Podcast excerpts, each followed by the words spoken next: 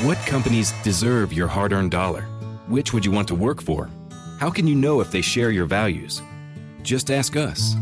Just Capital is a nonprofit that tracks who really means business in supporting workers, customers, communities, the environment, and shareholders. We measure progress, track success, and help them be better. When you see the Just Capital seal, you know what's real because just business is better business. Visit justcapital.com to learn who makes your dollar count. This is New England Soccer Weekly with Tom Quinlan, Nick Giuliano, and Mike DeSilva on 790 The Score. All right, New England Soccer Weekly back on your air. Very exciting show this week, boys and girls. We might as well get right to it. Mike, Nick, guys, how are you? What's up?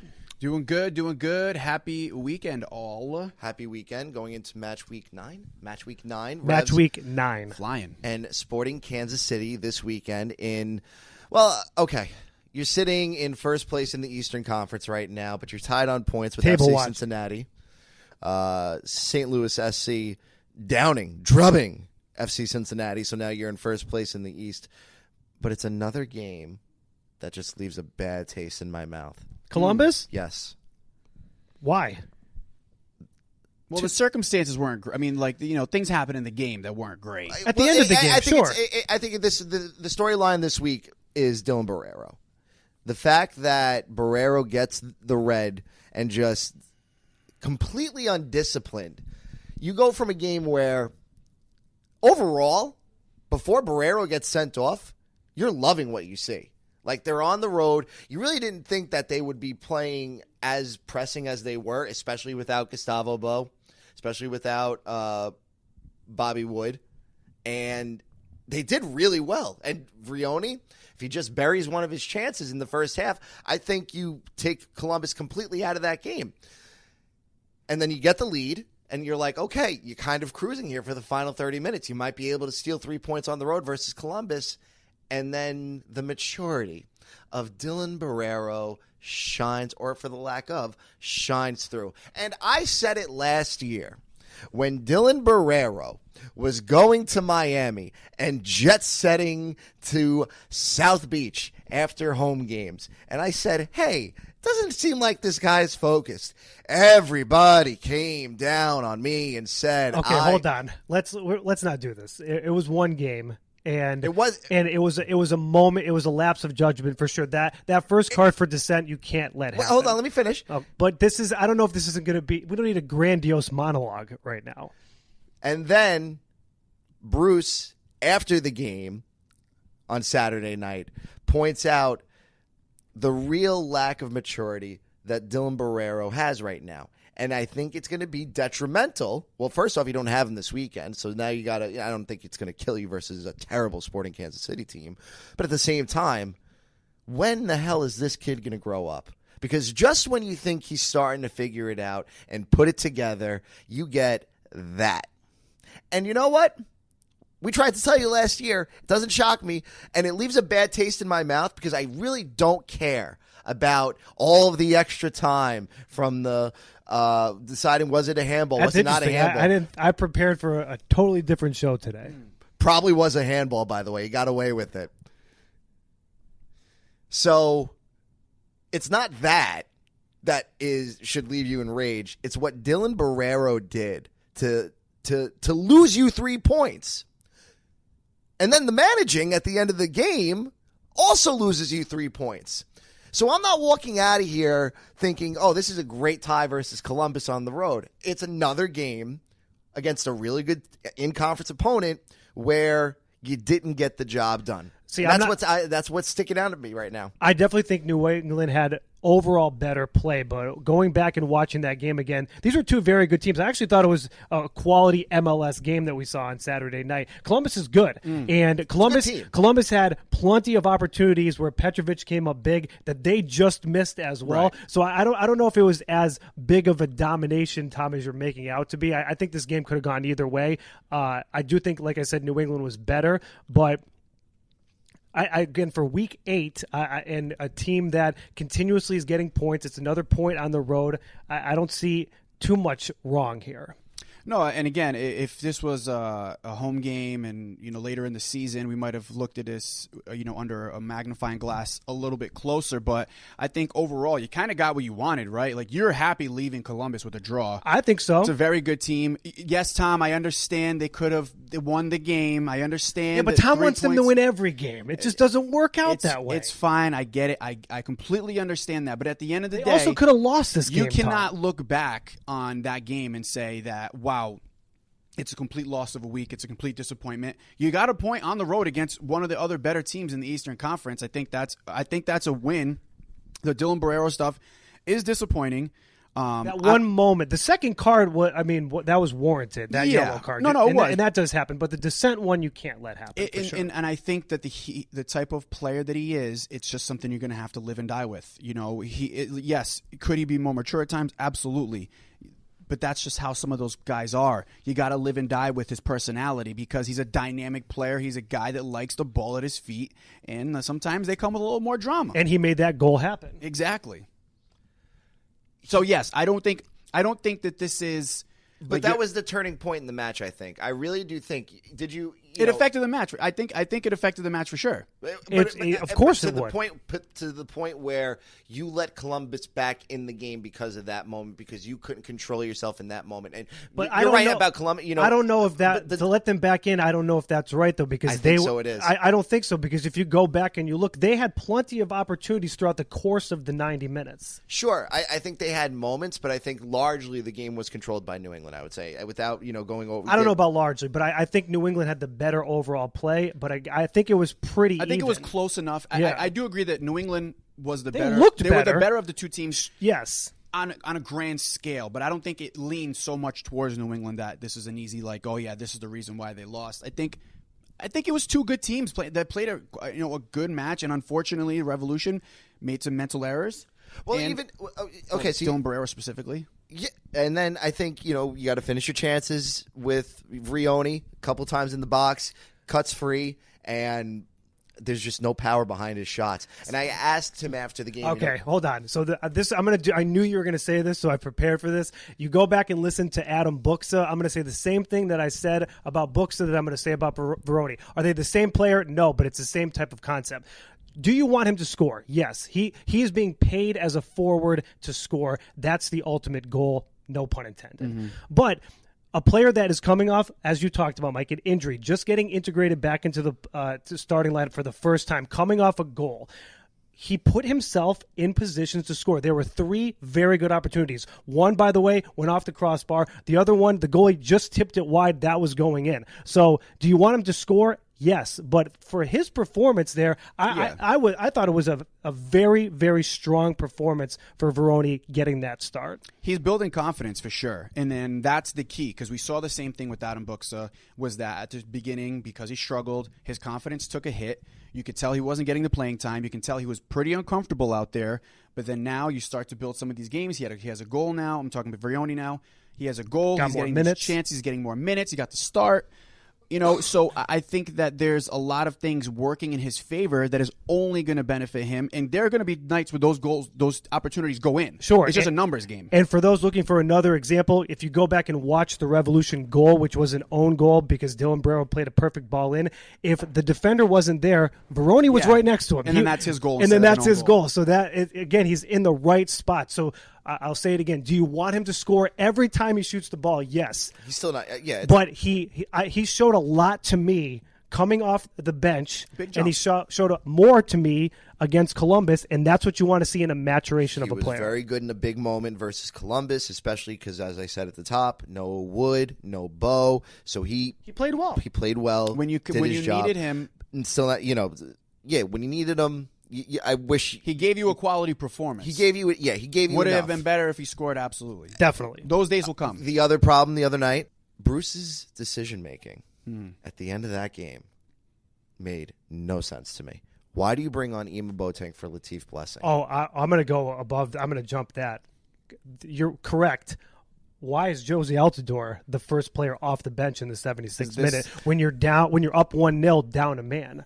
How does that make sense? Even with the, de- I know Kessler's I not there. it- Jozy as a hold up striker is probably better in that spot Why? than Vrioni. But why? I think that, uh, that's what I think Bruce is going for. And Seth Macomber from the Blazing Musket has talked about in the past about how this system is, you know, set up for strong, you know, uh, hold up strikers. And yeah, but you have much, to. You, your thought process and- has to change when you're up one 0 down a player. 14 minutes left in the game. I think uh, Jozy's also a bigger body. He's more experienced, and you need a. I think you need a striker to close out the game there. Didn't didn't, I, I think, didn't look great. It didn't look great. I think the EMA sub is more egregious because Latif Blessing has probably been the most consistent player when he's playing for the Revs this year. Obviously, he's been hurt and missed. a I couple agree games, with that. But when he's That out sub there, didn't make he's sense. the most reliable player you've got. I thought taking him out at the 83rd minute like you said, down a man, you got to bring in Ema Boateng, who you know. The only reason time we ever see Ema here is when, in case of emergency break, emergency break glass for Ema.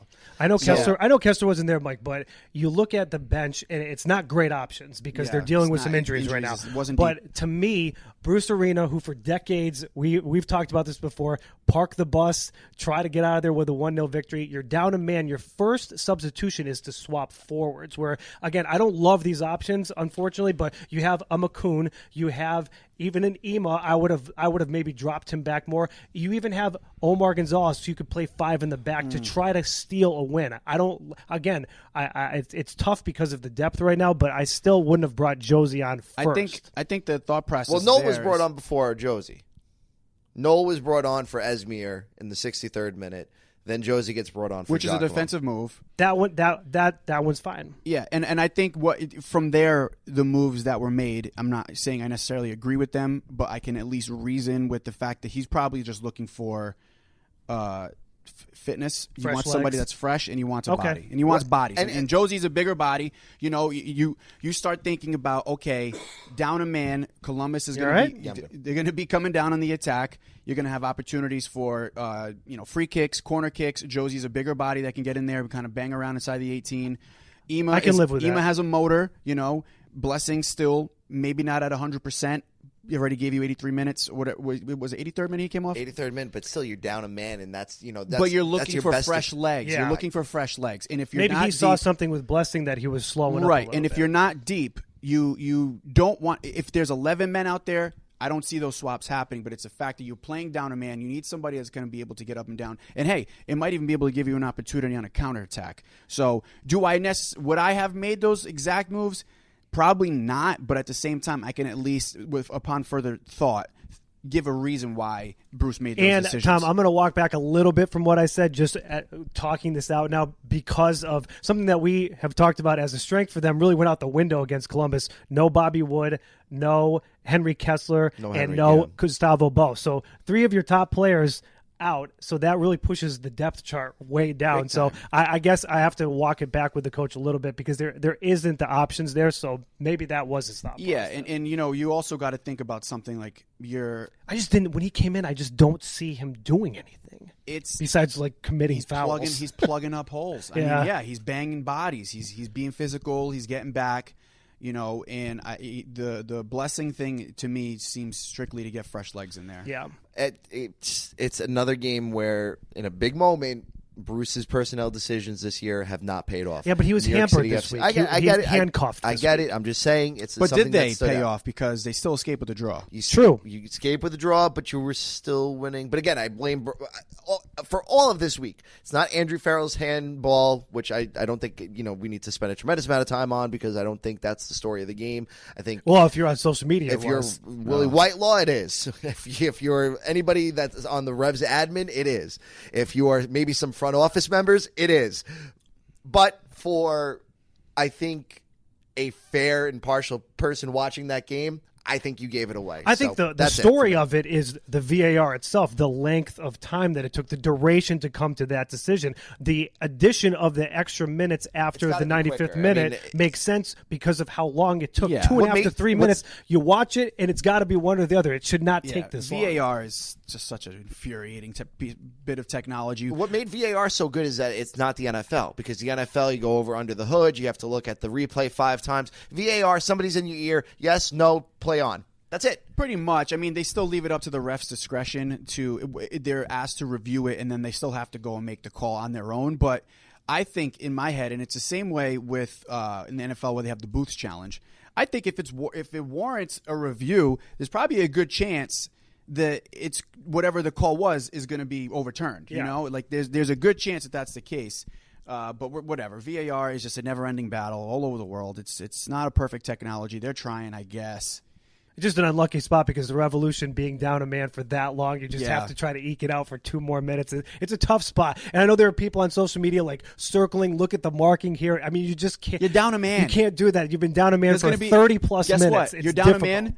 At least one person is open. I- that's a guarantee because there's not enough people to cover them. So. And, and it was a perfect head ball. It really, I mean, Yeah. Petro has been so good. You have to, in order to beat him, it's got to be a, a perfect shot. this was a perfect head ball right past. and you have the corner. built-in excuse that they're down a man. Like that's your built-in. Like why didn't they escape with three points? That's an easy one. I actually thought the defense played very well against Dave a, a Romney's team. a stud. Yeah, a Dave team Romney that's is given- so good. A team that scored 12 goals in three games that's been firing on all cylinders. They really, No, really they're- put the clamp down, and they had to score in the last minute of extra time. It, it was a really good performance by them and the keeper for We sure. We have about five minutes before we go to Twellman. We're a quarter of the way through the season. What sticks out to you so far? I'll go first. This is a good team, but it also could come collapsing down very easily if they go reverting back to the inconsistencies of what killed them last year. And I think a lot of it had to do offensively. be more specific. I think offensively, offensively there was a stark difference from 2021 to 2022. And obviously a lot of that had to do with you lose Tajon, you lose Buksa, fine. But if Rioni doesn't get going, you're essentially kind of in the same spot you were as 2022. Other than that, this is a very good team. Hmm. Offensively, you're going to have to ride and die with what you've got right now. And it's working right now, but who knows where it's going to go long term. Nothing's really changed from 20 like you you've pretty much enhanced at every position except striker. That, well, the- TBD. And, and, yeah, and, I, and eight and a also- half games I also in, don't know if the- that's but you true. also have added somebody in Bobby Wood who's already produced for you. And is- Bo- and Gustavo and Bo- Gustavo Bou, who, who's looked the best he has since But the here's the supporter shield Wood- season. if Bobby Wood's not here, do you have the start that you But do he this is but he is here. here. I'm just saying. No, No, you're you're you're making a. This is a Tom this is insane. Quinlan special. This is- You're it- watching it on YouTube. You YouTube. literally You're just, listening to it on you, the You can see his podcast. head spinning. You literally just said He's if trying to they do all these things that they did while they were bad, well, no, you know what? If if Bobby Wood wasn't here, well, he is. So you're making all these things that Well, don't exist. this is what he He's does. hurt right now. Hopefully he's not this is not a Right, long term issue. you're The also injury seeing- bug But that's not can- your point. You, no, no, no. That's not your point. It's part of it. It's not. The injury bug has been was something that killed this team last year. It, it hurts if most teams. Bring and if it comes back in, are you deep enough to be able to prevent the issues that plagued you in 2022? So based on so to answer answer your own question, what is your take on this team this, for the first quarter of the season? Yeah. it's a good team, but dot dot dot. Okay, so that, that still doesn't can answer say- the I mean, question. that's- you can that- say that about anything. You sure. could- the whole team could get injured tomorrow. You? No, I, I get through week eight. If you go back and you watch this show or you listen to it, people like Tom were very down on this team and had a million question marks after the 2022 season. And I think some, most of those were fair from what you saw. But eight weeks in, I'm not talking about the table. You can't look at the standings this early on. Is it nice that they are towards the top right now? Sure. I think that one thing that you said is true. They've really elevated in all areas of the field goalkeeper, defense, midfield, forward. So if I'm a New England Revolution fan, eight weeks in, I'm feeling like I'm in a good spot right now. Absolutely. And, And- I also think that, sorry, the, the last thing is with the injury bug, you saw what happened with three of their top players went down. They went into Columbus, who was is playing at a high clip this this early in the season, and came out with a point. Yeah, That's a positive. It's a positive, and you, you remove that one game in LA uh, where at this point The anomaly game. the anomaly game, and, and we've gotten takes from basically half the uh, staff uh, now at MLS uh, season Pass. pass on Apple TV. Shout out. shout out to our team over there that they agree that you know you take away that LAFC game, and this team is probably the best team in the league up to this point. One of. I mean, you still have LAFC. You have But Atlanta that's what I'm United. saying. LAFC's ahead of them. You put them ahead of them now We've had because they three have. weeks of consistent Apple personalities that have said otherwise, though. But that are putting the revolution first. They're putting them over them. This past weekend really showed me where this team improved biggest. Does that make sense? Yeah, Improved most, it- biggest, yeah. It's it's in their depth, and are they gonna always be able to, with that depth, go out and win you games and keep you at the top of the table in the East for the rest of the season? Probably not, but that's why you have depth. Is for games like that where you need to plug and you need guys to come off the bench and give you time, including during a red card game. That's got to feel pretty good. The team looks good. They're playing well, and you know they're a red card. They're a non-red card away last week from probably stealing three points in Columbus. I do think it's a great point though because let, us look at the back line, right? You you had a back four that were uh, L, LA game aside playing some of the best defense in MLS. Your starter goes out with Henry, Henry Kessler. Look, Andrew Farrell off the bench. There's not an MLS team that has that good of an option right now off the bench to start. So that's that's another positive that this team didn't have last year. Uh, also, MLS season passes. Very own Taylor Twellman. Coming up next here on New England Soccer Weekly. All right, New England Soccer Weekly rolls along here, and very excited to have on MLS Season Pass's very own Taylor Twellman join the show. Uh, I've known Taylor for years. It's nice to actually get him to sit down for an interview, though. It's uh, it's good to catch up with you, Taylor. Welcome to New England Soccer Weekly in Providence. You got Tom, Mike, and Nick with you. What's going on, boys? How are you? Doing great. Doing good, man. Appreciate it. And I think we got to add a, a New England Revolution legend, U.S. soccer legend on top of that as well for a proper introduction. Respect on his name. Yes. Media legend. I mean, I mean, at this point, what is it? Ten years you're on television now. No, this is, uh, dude, you're dating me. I'm actually, this is 14. 14. Nice. Oh, okay. So I gave you a couple of years. 14 years on TV. And you know what? You got it was uh, what Brad Feldman and Liz Summers that helped you really get your start on TV because you started with uh, the original Fox Sports Soccer, correct? Uh, no, no. So, um, it was actually Dale Arnold. Oh, it was um, Dale, is a local guy. Dale Arnold was a big one. Michael Holley. Um, I would say Michael Felger. Um, New England sports. Boston was a massive part. 2010 World Cup. There was a couple gentlemen there still to this day. Uh, Kevin Miller, who uh, just gave me a heads up and said, "I think you'd be good at TV." And I was like, "F that! I hate TV. I hate media." And here I am, 14 years later. I'm one of you, you knuckleheads. Yeah. Well, I mean, it was, it's good. Actually, what am I talking about? I am the knucklehead. I'm an idiot. What am I talking about? I'm the idiot. Well, it's good company for us to be in. Maybe not so much you to be in the same company as us, but Good call. uh, we do appreciate you joining us. And first of all, got to be super excited. You know, big transition for you career wise as well with MLS Season Pass. Talk a little bit about uh, how that came about, how they approached you, because they, I mean they couldn't have had a landed a better um, you know host there with you. I, I appreciate that. I, I, I think uh, as all of a anyone that knows me is if if if I'm not doing something where my heart's into it, I'm not going to do it. And so, uh, ESPN for 13 years uh, treated me with the utmost respect, gave me the platform that I never thought I would have had. That ultimately helped me with the Concussion Foundation and so many different things, hosting Sports Center, things that. Again, if you would ask me 13 years ago, I would have been doing that. I would have said, "No way, you're out of your coconut." Um, but their interest in soccer, for lack of a better word, um, was dwindling. It, it was hitting a wall. There was a, times when uh, frustration was settling in within the soccer group that we weren't doing enough for the for Major League Soccer, for the FA Cup, for whatever it was, and so it was kind of difficult to then be motivated to say, okay, when they lost the U.S. men's national team and women's national team stuff. They lost Major League Soccer. They lost the Euros. At that point, I was then really being offered a great deal, but none of it was soccer. And so for me not to do soccer, guys, I, I just listen, hosting Sports Center, hosting other shows. Yeah, it, it's awesome, but I always wanted that to be secondary, not primary. And so when it all came down to it, uh, it took me about five minutes in my meeting with Apple and when you hear and see the aspirations of where they want to take Major League Soccer in the 10 year deal, uh, I couldn't sign quick enough. Yeah, it kind of feels like Apple's the guinea pig for what is to come for professional sports in general.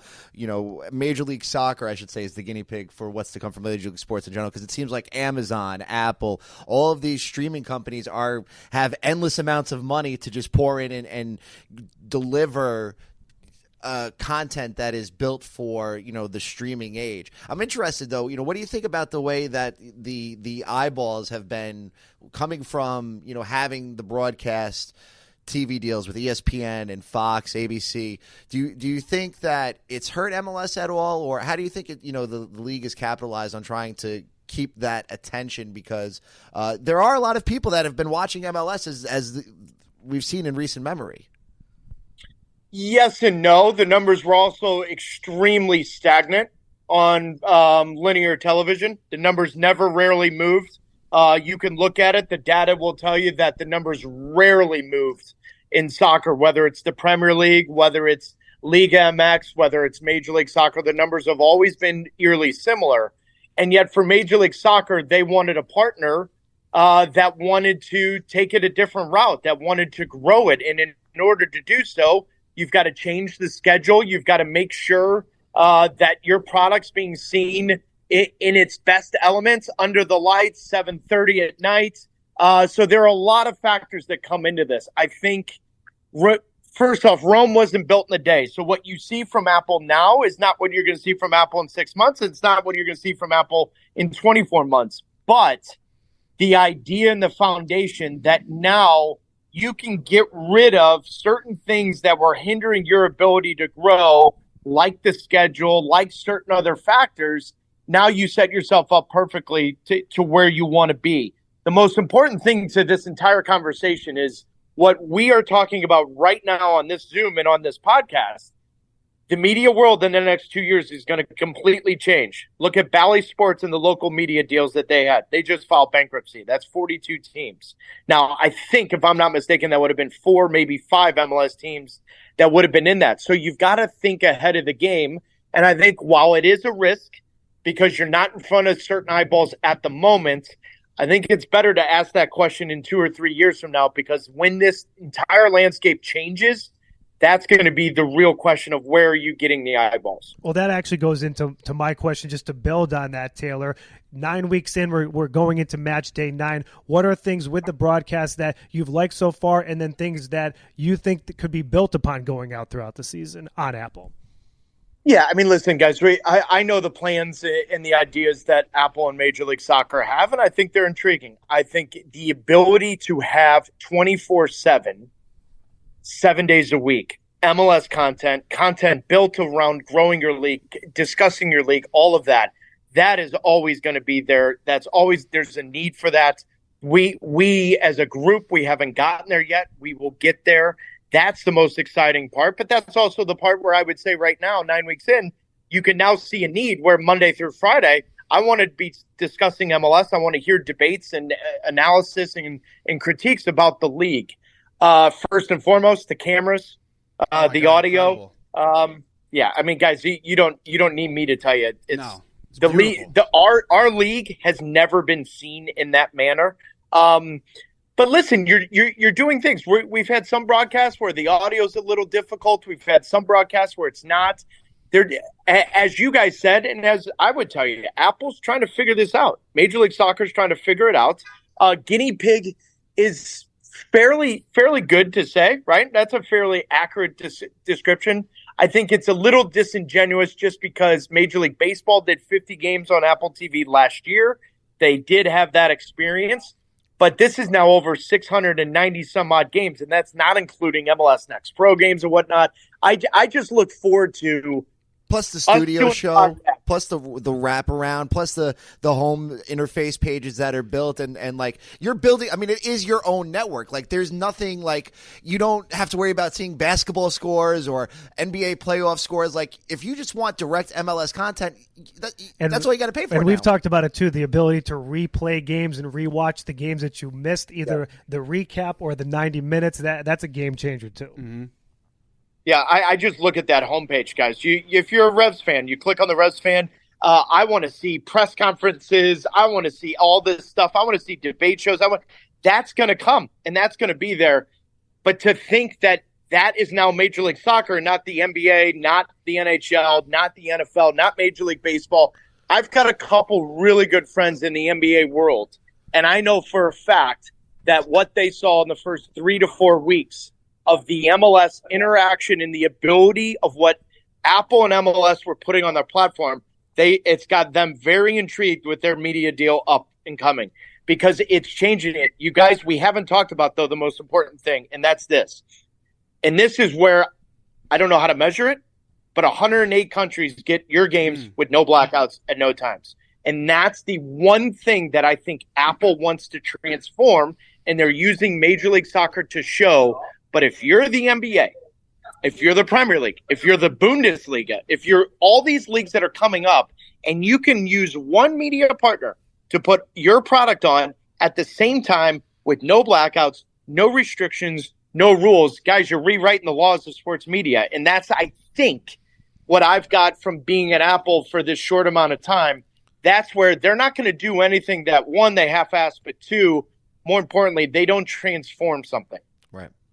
Yeah, and I think uh, that's the biggest. It was a Nigel Reo-Coker we were speaking with uh, in regards to some of the international players playing in MLS, and now uh, their family yeah. members have the ability to watch their games right from home as opposed to having to find some type of illegal stream or something in the past. So it, it, that's a great point. Though, two literally two days ago, I was sitting um, at a golf tournament and I was uh, talking with Colin Montgomerie. Colin Montgomerie brought it up. He brought it up. He's like, "Yeah, I watched an MLS game on Apple TV the other day, and he's his home's in London." Mm-hmm. Yeah, I, I don't think we know that. Like, there's players, there's foreign players now telling me and telling other people yeah, now we everyone's watching the games, and a lot of it is in some big countries, in some big leagues, where now all of a sudden it becomes a real recruiting tool. And if you're seeing games in 1080p and the audio looks good and it's under the lights, it actually becomes your best marketing tool as well for players outside the league. And then you look at what's happening in your city of St. Louis. And if I'm a new player, I'm going, that atmosphere, that organization, that grassroots movement is something I want to be a part of. And, and I would love to know uh, just your overall thoughts of uh, just the dream start for, you know, really your home city's club, St. Louis SC. Yeah. It, it, listen, St. St. Louis City. Um, is putting the it, it, they're putting their money where my mouth has been for the last uh, I would say 10 to 15 years. I've been on my horn, I've been tooting my horn and tooting St. Louis and just telling everyone and anyone that wanted to listen, if Major League Soccer is going to expand, you have to be in St. Louis. You can't think that just Cincinnati, Nashville, Austin, St. Louis through and through uh, is one of the few cities in America where soccer's in the fabric. Now, in saying that, Nobody expected this. And I think it's been a little miscalculated the job Lutz Pfannenstiel has done in bringing all the foreign players over sooner. So they were there for six, seven months. They played in MLS Next Pro. They understood what it is. Um, but to think that they'd be leading the supporter shield after eight weeks, no way. You could have given me a thousand dollar free bet. Um, I wasn't taking that bet. I can promise you that. So good on them. There's a lot to be had. Um, but there's still a real part of me when I'm in that stadium in that city park that thinks about what downtown Boston will be when they get their stadium. And that is something Taylor, I will never lose. Taylor, don't do this with Tom Taylor. God, Come on, man. Enough PTSD. No, I will. I will never. Stadium talk. Let's not do no, this right no, now. No, no, no. I will never lose uh, that hope, that dream, um, and that is something that if New York City can build a two and a half billion dollar soccer stadium, with a casino in it, with all of the state legislature and everything lined up. And until the shovel's in the ground, I get it, right? So we all want to wait until the shovel's in the ground. But there is going to be a day when downtown Boston has a stadium. And, and I just, what St. Louis has done and what they've done with it, Boston would absolutely be a home run. And I, I just can't wait to that day. But hmm. Taylor, you have politicians that hate the revs and that they hate the Krafts and they are doing everything and the environmentalist groups are doing everything they can to prevent this thing from happening. You had Widett Circle most recently go to the MBTA for half the price that Bob Kraft would have paid for it in 2018. You had the Boston Teachers Union back in 2017 kill the Bayside Expo Center. The last hope that we have at this point is Everett, and it's just like it, to me the Everett thing doesn't make sense because why would Bob Kraft go help another billion, go save another billionaire? Because I, I don't think the Wynn properties as are you know making hand over fist like you know I think they were hoping for, and I think Bob Kraft putting a stadium in there um, saves Wynn. But I, I, am going to bash my head over the table. But anyways, you know what do you, what do you got to say about it's that? Pandora's box over here, Taylor. yeah, Taylor. Did someone feed you notes, Taylor? like what's going on? I can't, I can't No, I, I I think you're misreading the opportunity there with Wynn, and I'll leave it at that. Okay. All right, so let's move. Um, let's move on to the field with the Revolution. You talked about St. Louis's hot start, the New England Revolution coming off a, a down 2022 year. We can leave that behind. What have your thoughts been on them eight weeks in, and did you think they were going to be as have as well of a start as they have had so far? Uh yes, and I'm not saying that surprisingly, but I don't think it's that big of a odd thing to think about. It's not as if this team all of a sudden just forgot who they were. You know, this this is a team that was really, really good. The best regular season we've ever seen. And it's not as if a lot of those guys all of a sudden left and forgot it. Now, in saying that, I think Bruce Arena, he won't say it publicly, but I think naturally he looked at last year, needed to adjust a little bit. Um, I actually think uh, they've got a real shot at being the number one seed in the Eastern Conference. I also, though, there's a part of me that thinks they're being, they're out kicking their coverage a little bit. This summer, when someone offers seven to twelve million dollars for Petrovic, you have to sell him. Mm. You have to sell him. And so, what do you do with that? If you look at the metrics and analytically get into it, they do give up a lot of chances. And Petrovic is as good as Andre Blake, if not better. And so is he saving you points to be in this spot? I just, I, I've said it. I'm going to say it again. I think Carles Gil is going to be the best player in Revolution history. He is a special talent. Uh, they've got enough guys that can put the ball in the back of the net. I just think if you have to move on from Petrovic because the deal is so good, which by the way would be remarkable if they've had two goalkeepers bring in $15 million as a business move. It's just unbelievable. But Petrovic is a real, real game changer. I think that's a situation I'm really going to be interested in this summer because that may change the likelihood of where the Revs finish. But let me ask you about Petrovic because I think last year was a sign that you can't sell your top players in season because we saw how it completely destroyed the Revs for the rest of 2022 after you lost Turner, after you lost Buksa. Can they get a similar deal like they got with Wait, hold on, hold on, hold on, hold on, hold on. Last year they struggled because they lost Turner. Uh, No. I would say that was part of it. I would say that not, first off, right first in. off, not having him after Frostbite Gate, you know, killed you, and then uh, defensively, they pretty much had the same holes that they did. Um, Yeah, but there, there was. I think there was. I think the bigger. losing off- Buksa was obviously the offensive, bigger the issue. offensive production was the bigger issue. Absolutely. Yes. You I lost think Tajon losing Buchanan, you Turner lost didn't help Buksa, either. You know, Carles Gil was kind of out of it. Bou was hurt. There was a lot of other issues. I don't think Turner. But the larger question is, No. can you can you can you keep these guys until the end of the season and try to find a club that'll do the same deal that you did with Tajon? Why LAFC sold seven players, brought in eight midseason, won the Supporters Shield, and won MLS Cup. So New England's I- I- not I Los don't- Angeles. yeah, that, it says who? Like, t- it, like Bruce Arena, he says that do you can't get the same type of player. What? Why is that? What? Because What the type stadium. of player can? What type of player does LAFC have or has signed in the last ten months that costs that much money that the Revs can't get? It's a- Financially, Tom, the it's more not- of a. It's more of a. Well, there's always been kind, as you know, as a former Revs player, uh, there's always been this kind of like. They don't have the appeal that maybe a New York City and LA has. Like obviously, Gareth Bale, for example, went to LA last year, uh, and as you know, he wasn't a super fact, you know, factor there, but he did have a big play in, in the MLS Cup. And it just seems as if sometimes New England struggles bringing in that type of player. Not that it's necessary; they've done an incredible job. No, building you're not. their own player. You're not. You're not wrong. You're not wrong. First off, New York City is wrong to put in that conversation because no one wants to go there right now because they play in a baseball stadium. Yep. But you're not wrong. However, until recently, and do you know why? They sold Tajon. They sold Matt Turner. How did how they get Petrovic? They convinced Petrovic If you come here, we're going to play you. We're going to change your career. We're going to move you on. I don't care what kind of player he is business wise. If you hand me eight million plus for Petrovic and I get seven million from Matt Turner, and for my organization, 15 million. So what is it? 14 million goes to me. with, with all due respect, I have to make that move. And if that move breaks your back, then it's a reflection of your roster. It's not a reflection of one player leaving because LAFC got rid of, they didn't bring in seven DPs, guys. Mm-hmm. We, we talk as if LAFC brought in seven designated players. No, they didn't. They didn't. They're bringing in under 22s.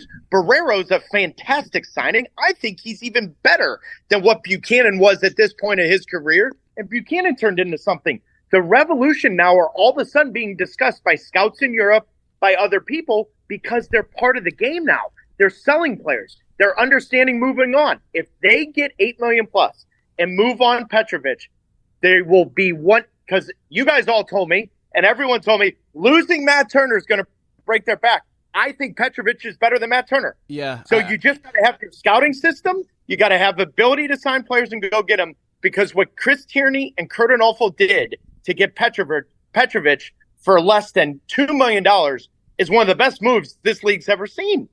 I guess it took too long to have that impact really make a difference for the Revs. I guess that would be also, Petrovic was up for goalkeeper of the year. Yeah, who's yeah, in it was his first season. Tommy, we got. yeah, let's move on. No, let's no, backtrack no, no, a little bit. Uh, hold on. No, no, no. Let's not, let's not deviate away from that for a second.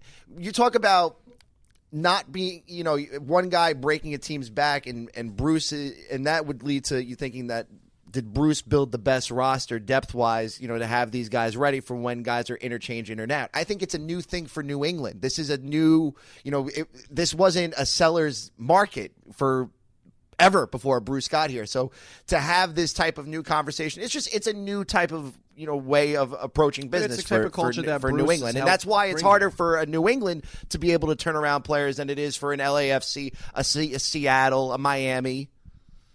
Yeah, but but, but yeah, I, I we're saying signing Omar Gonzalez didn't pan out the way they wanted it to. Right, injuries were there. Buksa was on fire. Buksa desperately wanted to go to Europe before the World Cup. If you ask Adam Buksa right now, was it the right move? I'm not totally sure he would agree with that. And so you, you look around and say, yeah, absolutely. But the revolution have changed. If you bring Curt Onalfo and Chris Tierney into a room with Bruce Arena and his staff, guys, it's a different revolution. They are not, they, they are part of the business sense. Their academy's been fantastic mm. since since Curt Onalfo's gotten in charge of that, you're talking about another player that is going to get a real transfer offer, but that's easier to adjust. A player that's young, up and coming, and not really um, at the top of it. You could say if, if Buck wants to leave, yeah, we'll give you in the in the wintertime when our season ends. They'll do that type of deal. Petrovic is a game changer, and you want your goalkeeper to come. And I just I hope for the Revolution's sake, they've got a decision to make because that means their business is being recognized by others. And the word I'm hearing from many of people in Europe, Petrovic is at the forefront of every goalkeeping scout and prospect all over the world. And I think it's cool from a revolution perspective that you could have two players sold for 15 million plus because that means now all of a sudden you understand what kind of business you're in because as you guys said it, I didn't want to make sure that's abundantly clear. Uh, that was never part of the conversation. That, that, I would say not all of us, not all of us. But you bring up Adam Buksa, Taylor. I want to go back to that because I saw your tweet from a few days ago. You mentioned what you just mentioned on the show. Uh, what are you hearing about Buksa? Do you think it's a potential for him to come back to New England if he does come back to MLS? What are your thoughts on that? Uh, the thoughts are exactly what I tweeted. I'd be shocked if Adam Buksa isn't in MLS this summer. Um, it was very, very, very close for him joining one of two inquiring teams this past transfer window. Um, and Adam is exploring his MLS options as we speak. Is New England one of them? I know Bruce Arena's on the record, and and I'll hear from. Yeah, they would absolutely be interested. But now all of a sudden, there's going to be a little bit of a of a fight to get him because there are other teams that are very interested and what Adam can do. And mind you, it was those last seven, eight games that he played last season before leaving that has convinced other managers he could probably score 15, 20 goals in this league with the right setup. How do you do that from a from a because MLS roster rules are so wonky that you know Adam Buksa was considered a designated player. The Revs have three designated players on the roster right now. Would they have to buy down Gustavo Bou to a TAM or GAM level player to to get Adam Buksa back here? Hypothetically, if that was to be the the bit of business that they did. I don't want to lose any of the podcast listeners because we are getting into a calculator weeds Yeah, that no. like I, I'm not. Nope. Um, all depends on the numbers. It depends on how much TAM. All of those factors. Um, but would the Reds be interested? Sure, absolutely. They'd be dumb not to be. And Bruce Arena's on the record and saying that. It's just other teams have been on the re- uh, not on the record, and uh, Adam Buksa may have uh, his you know choice to, to to make, which could be interesting. Quarterway point, point of the season. Who are the top teams that you're looking at in the Eastern Conference? Who are the teams that you're disappointed with in the East? Um, that's a good one. I think Toronto, while the record doesn't show it, I don't think they're far off of having something to say. What's their record? One, one, and six. It's six draws. You know that that's a situation there. They got way too much talent. They have a position open for a nine um, this summer. Um, I think they may make a signing, and then you know with Bob Bradley and his experience, they're interesting. I I love FC Cincinnati. Um, you've got to find a way to win games 1 0. They couldn't do it last year. Pat Noonan, Dominic Kinnear, those guys have done it. However, they're, Tom, to bring it back to the conversation, they're in a very tricky spot. They're going to sell Brenner. They're more than likely going to have to make a big time decision on Vazquez if the rumors are true and the offers that they're going to get.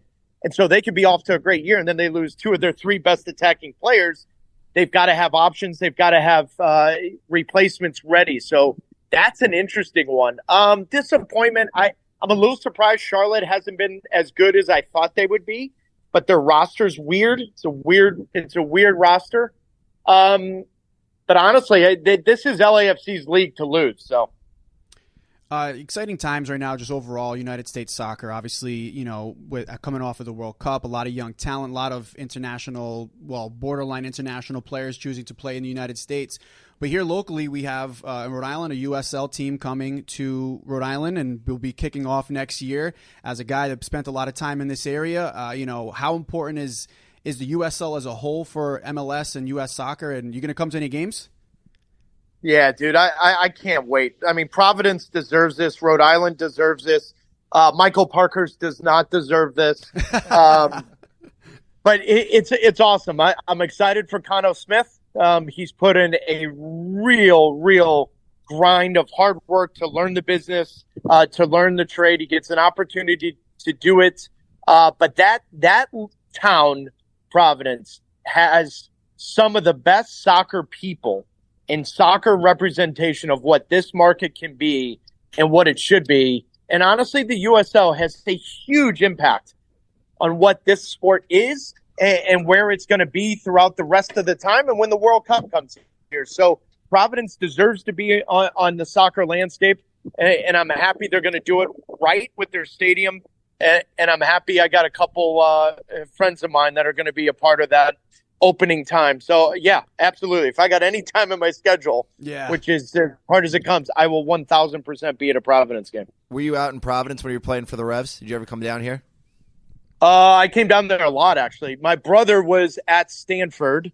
They play Brown every year, so I came. I went to two Brown games every year. Jeff Larentowicz uh, obviously played for Brown, so I went down there. I play a lot of golf in Rhode Island. Uh, I did many many hours in Providence. I, I enjoyed it a lot. Well, we appreciate. What was that? No, I was just asking if you guys had anything. Yeah, else I mean, before we ju- let just to wrap wrap 'cause- just to wrap up with with the Revs game against uh, Sporting KC on Saturday night. Uh, how would you approach this as a player? I mean, these are the trap games that we talk about, where a team Yeah. that's riding high playing a team that's at the bottom of the West. They've scored two goals through eight games. This is a big mental test, I think, for the Revolution because this is a game you should win. Yeah, uh, you just put it be- the best way. Now, y- you're asking me as a player, I went into trap games expecting to score seven goals. So I was the worst guy to ask, right? so you're like, yeah, no, no, this is all about me. I'm going to score as many goals as possible. But all kidding aside, Peter Vermes teams, this team with some of the players in that they're they can't get out of their own way. sometimes the wounded dog is the absolute worst team to play.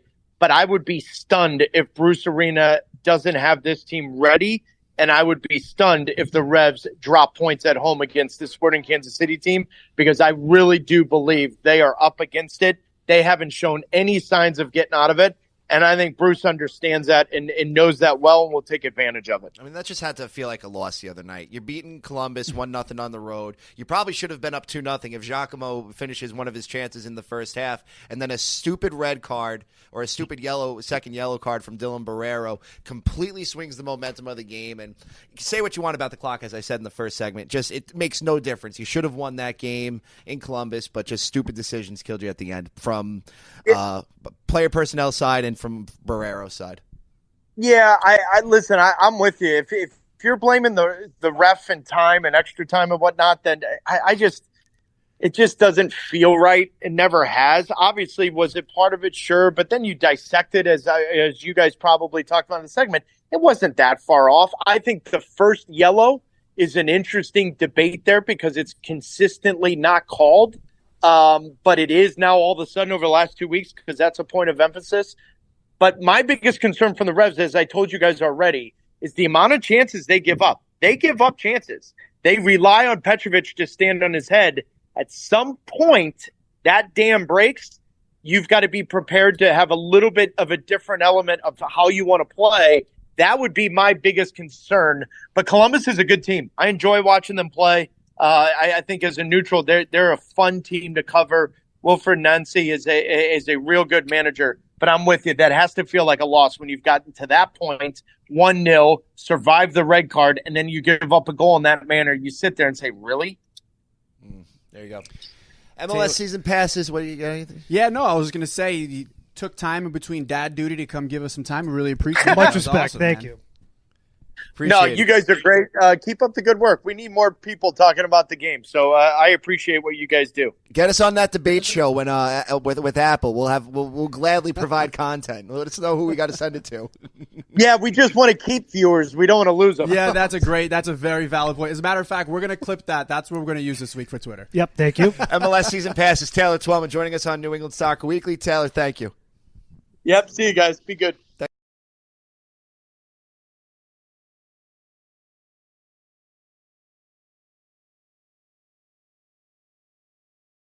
The Ed Mylett Show showcases the greatest peak performers sharing their journey, knowledge, and thought leadership. Sebastian Maniscalco. I'm a comedian. In my 20s, I wasn't like in a company, and I don't know like how marketing, sales. Yeah, you're a brand. You're a company. Yeah, and like Jay Z says, I'm a businessman.